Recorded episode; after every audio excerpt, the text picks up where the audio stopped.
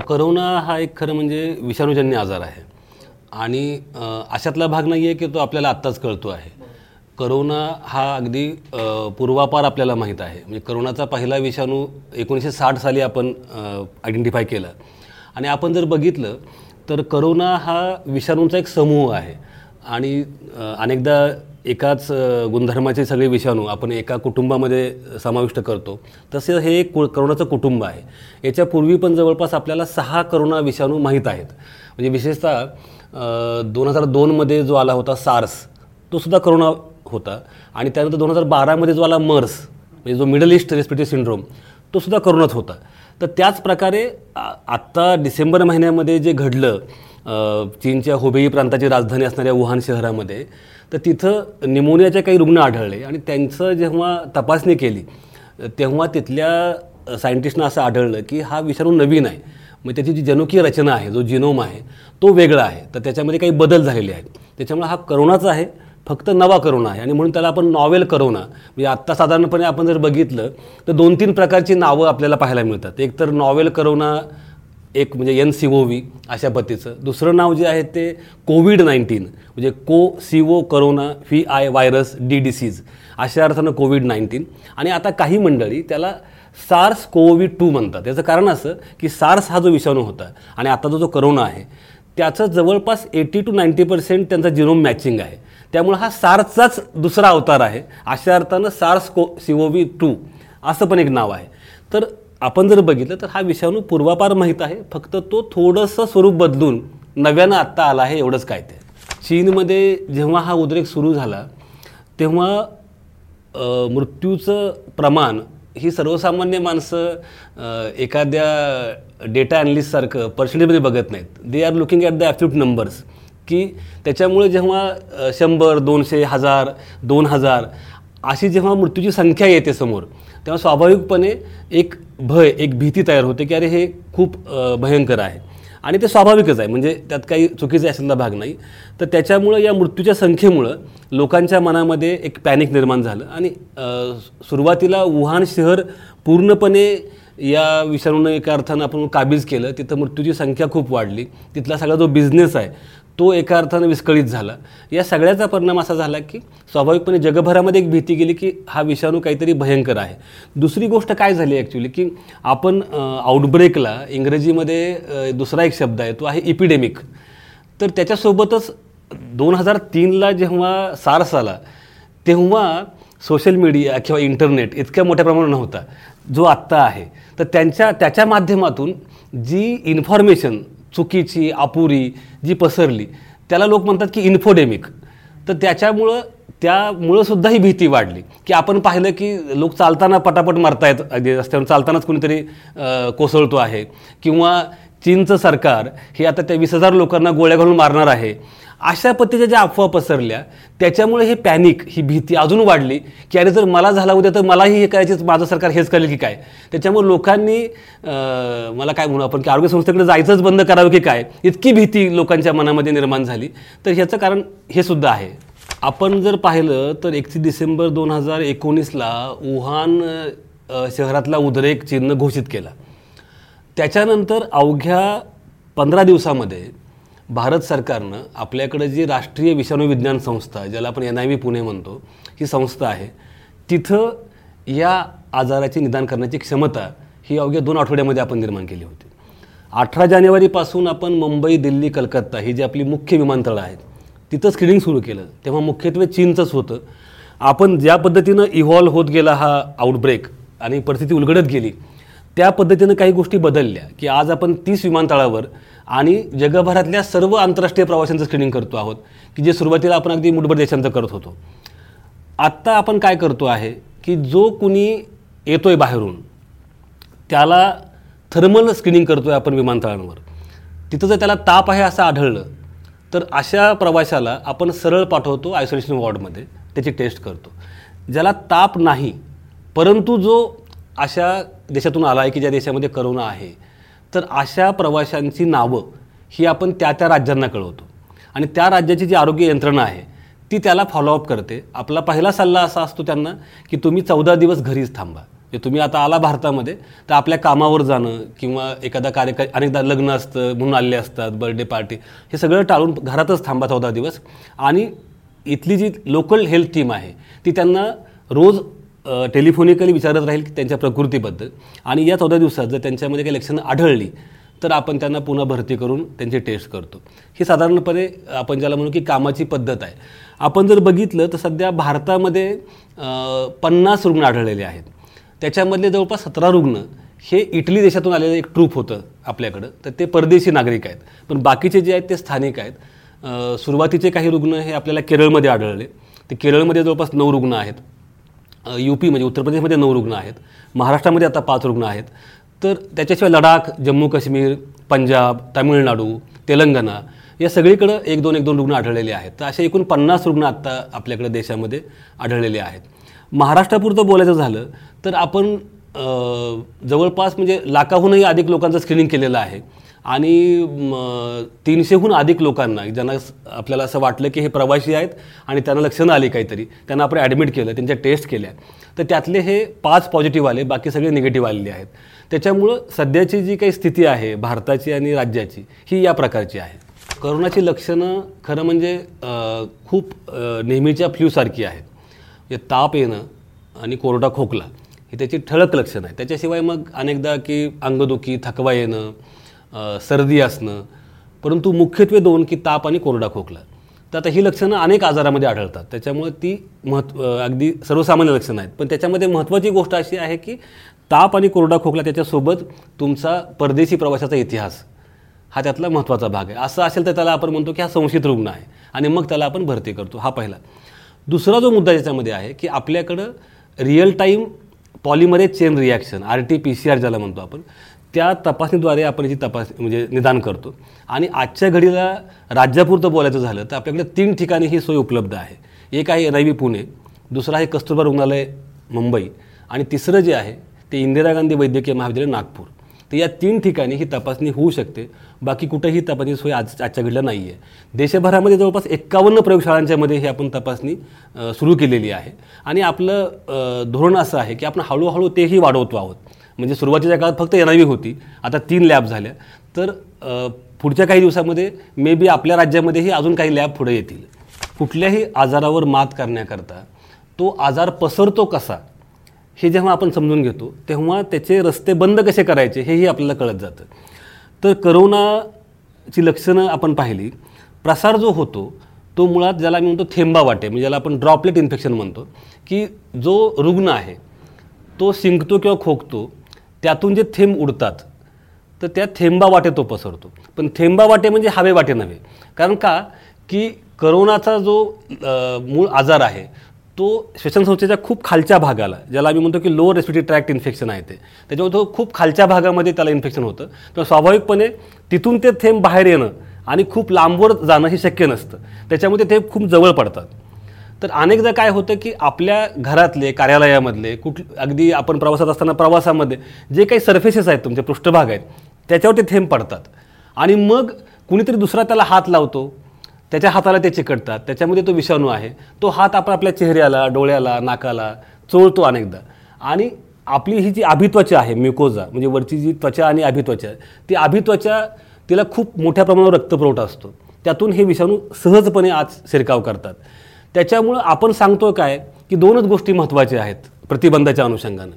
त्यातली एक गोष्ट जी आहे ती आहे रेस्पिरेटरी इटिकेट्स म्हणजे शिंकताना खोकताना नाका तोंडावर रुमाल धरा टिश्यू पेपर धरा.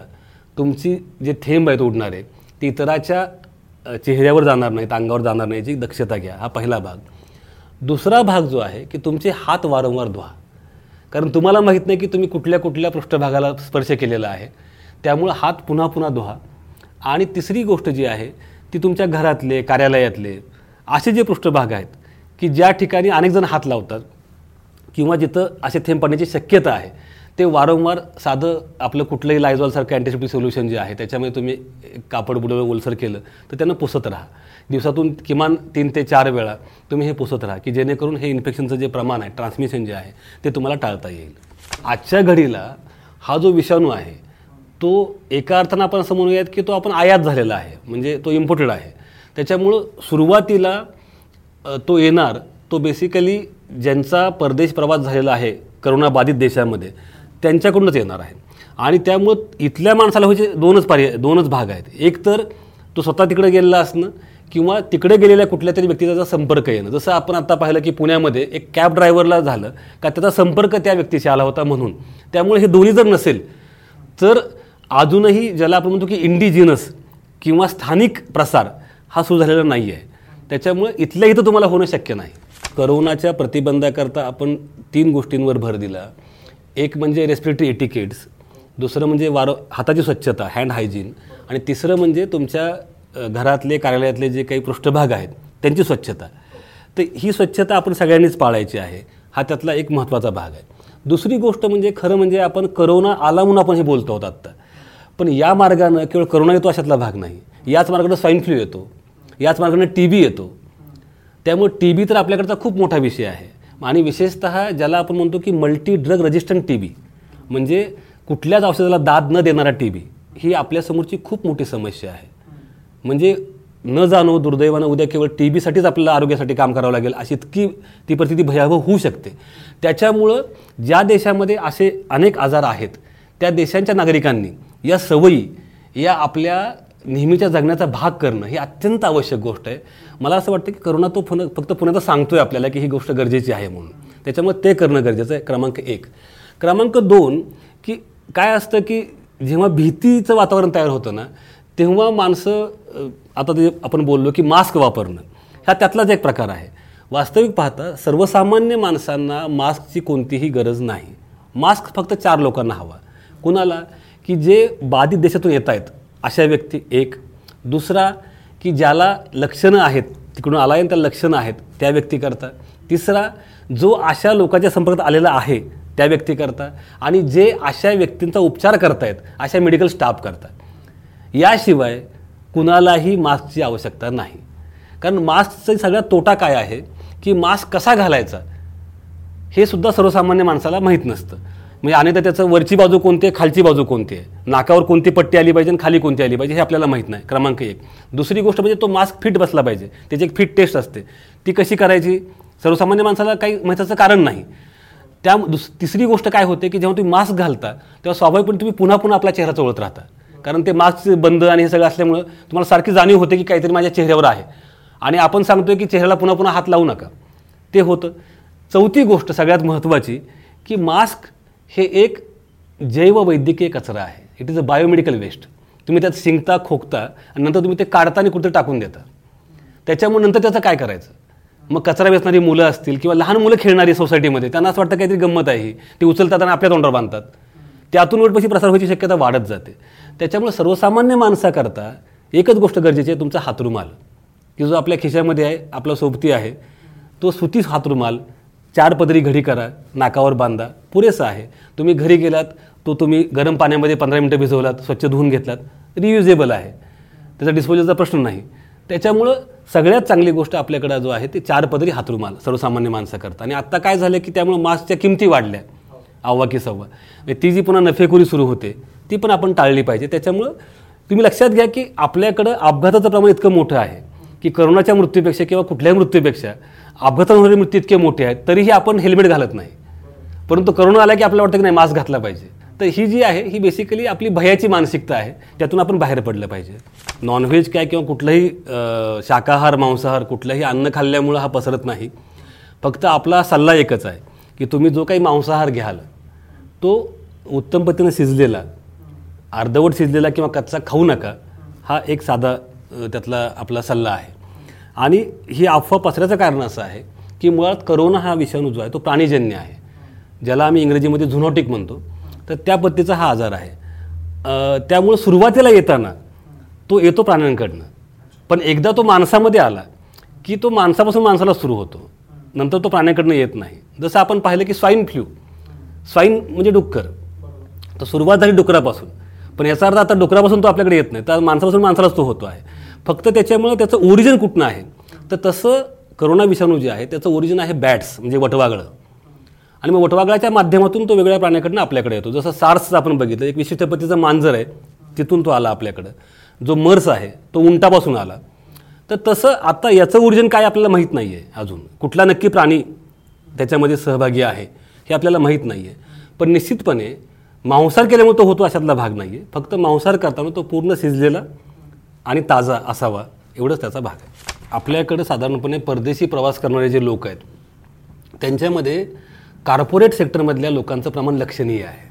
ते त्यांच्या कामाच्या निमित्तानं परदेशी जात असतात. हे जे लोक येत आहेत तेव्हा आपण सल्ला दिला होता ह्या कंपन्यांना की तुम्ही तुमच्या एच आर पॉलिसीमध्ये लक्षात घ्या की हे लोक जे येत आहेत करोनाबाधित देशातून त्यांना तुम्ही दोन आठवडे पगारी रजा द्या. त्यांना सांगा की तुम्ही घरी थांबा तुम्हाला आवश्यक असेल तर घरनं काम करा किंवा विश्रांती घ्या. या दोन आठवडे आणि तुम्ही तुमच्या अशा कर्मचाऱ्यांची नावं ही तुमच्या स्थानिक आरोग्य संस्थेला कळवा की जेणेकरून त्याचा फॉलोअप होईल. आणि त्या दोन आठवड्यामध्ये जर काही त्रास त्यांना वाटला तर त्यांना आम्ही ॲडमिट करू टेस्ट करू. काही त्रास नाही झाला तर after two weeks they are happy to join their job काही अडचण नाही. हा सल्ला सुरुवातीपासूनच होता. फक्त आता जेव्हा बाधित रुग्णांची संख्या आपल्याकडे आली पुण्यामध्ये एकदमच दोन आणि तीन दोन दिवसामध्ये पाच रुग्ण झाले. आणि देशभरामध्ये पण रुग्ण आढळत आहेत हे पाहताना आय टी कंपन्यांनी आता सल्ला दिला आहे की सगळ्यांनीच वर्क फ्रॉम होम करावं. सगळ्याच कंपन्यांनी वास्तविक पाहता असं करायची गरज नाही आहे की जे वर्कफोर्स इथंच आहे जो काम करतो आहे त्यांनी करायला काहीच हरकत नाही आहे फक्त ज्यांचा परदेश प्रवासाचा इतिहास आहे त्यांना मात्र त्यांनी दोन आठवडे घरी ठेवलं पाहिजे हा आग्रह आहे. आणि तो याच्याकरताच आहे कारण की आपण ज्याला म्हणतो की इनक्युबेशन पिरियड म्हणजे आदिशयन कालावधी. म्हणजे काय असतं की जंतू आपल्या शरीरामध्ये प्रवेश करणं ते त्या लक्षणं येणं आजाराची. हा जो कालावधी असतो त्याला आपण म्हणतो अधिशयन कालावधी. तर तो साधारणपणे या आजाराचा दोन ते चौदा दिवस आहे. त्यामुळं तुम्ही आज आलात तुमच्या शरीरामध्ये व्हायरस गेलेला आहे पण लक्षणं आज नाही आहेत. पण मे बी पुढच्या चौदा दिवसात ती येऊ शकतील. आणि म्हणून आपण तो पूर्ण काळ वाट पाहतो आहोत. आणि तो जर काळ निर्विघ्नपणे पार पडला त्याचा अर्थ इन्फेक्शन नाही झालेलं. You can join your job तर हा त्याचा साधा अर्थ आहे. आणि त्यामुळं या प्रत्येक सूचनेमागं सल्ल्यामागं एक वैज्ञानिक अधिष्ठान आहे. त्याच्यानुसार आपण ते करतो आहोत. त्यामुळं घाबरून जाऊन सगळंच बंद करण्याचीही गरज नाही. परंतु कुणाला थांबवायची गरज आहे हेही आपल्याला कळलं पाहिजे. आणि हे थांबवताना हे थांबवणं त्यांना घरी म्हणजे वाईट टाकणं नव्हे. दे शुड नॉट बी आउटकास्टेड हे पण तेवढंच महत्त्वाचं आहे. म्हणजे अनेकदा असं होतं की अरे त्याला हात त्याच्याशी बोलणंसुद्धा आपल्याला भीती वाट लागते. असंही ते नाही आहे त्यामुळे हे आपण समजून घेऊयात. साधारणपणे आपण जर बघितलं ना कुठलाही उद्रेक हा चार टप्प्यातून जातो. पहिला टप्पा जो असतो की सगळ्या केसेस ह्या आयात केलेल्या असतात म्हणजे इम्पोर्टेड असतात. दुसरा जो टप्पा असतो की त्यातून त्यांच्या संपर्कात जे आलेले लोक आहेत जसं आता आपल्याकडे तो ड्रायव्हर आहे त्याला बाधा झाली. तर हा दुसरा टप्पा झाला. तिसरा टप्पा जो आहे की त्या ड्रायव्हरपासून दुसऱ्याला कोणाला तरी होणं म्हणजे ड्रायव्हरही गेलेला नाही परदेशी. जो पुढं ज्याला होईल समजा त्याच्या घरातली पत्नी म्हणा किंवा त्याचे कोणी मित्र म्हणा ते तोही गेले नाही. त्याला आपण म्हणतो स्थानिक प्रसार. आणि चौथा टप्पा जो आहे की तो आजार एंडेमिक होणं. म्हणजे इथल्या इथंच तो स्थानिक पातळी आपल्याला सापडत राहणं. या चार टप्प्यातून प्रत्येक उद्रेक जात असतो. आत्ता आपण दुसऱ्या टप्प्यामध्ये आहोत. तर हे सगळे टप्पे आपल्याकडे येत जाणार आहेत. स्वाभाविक कारण तो इतिहासच आहे रोगाचा इतिहास त्या पद्धतीचा आहे. आणि त्याच्यानंतर मी जसं म्हणालो की प्रत्येक ठिकाणची जी एक वातावरणाची परिस्थिती आहे म्हणजे आपल्याकडं अशा पद्धतीचे विषाणू ज्यांना त्याला ज्या पद्धतीचं तापमान लागतं जी आर्द्रता लागते तर ते फारसं नाही आहे. त्याच्यामुळे विशेषतः उन्हाळा आल्यामुळं आत्ता ऊन वाढेल तर त्याच्यामध्ये तो फार टिकाव धरू शकणार नाही अशी एक आपण म्हणूयात की प्रिडिक्शन आहे. हे शंभर टक्के बरोबर आहे भाग नाही. पण त्याच्यामुळं इथला उद्रेक हा फार वाढणार नाही अशी अपेक्षा आहे.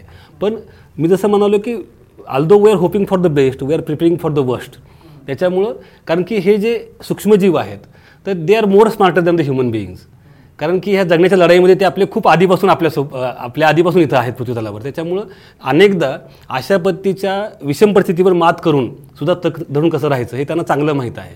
त्याच्यामुळं आज शक्यता अशी आहे की साधारणपणे उन्हाळ्याच्या काळामध्ये त्याचा प्रसाराचा वेग मंदावेल एवढं नक्की परंतु ह्या चारही फेजेस आपण गाठू हेही तेवढंच खरं आहे.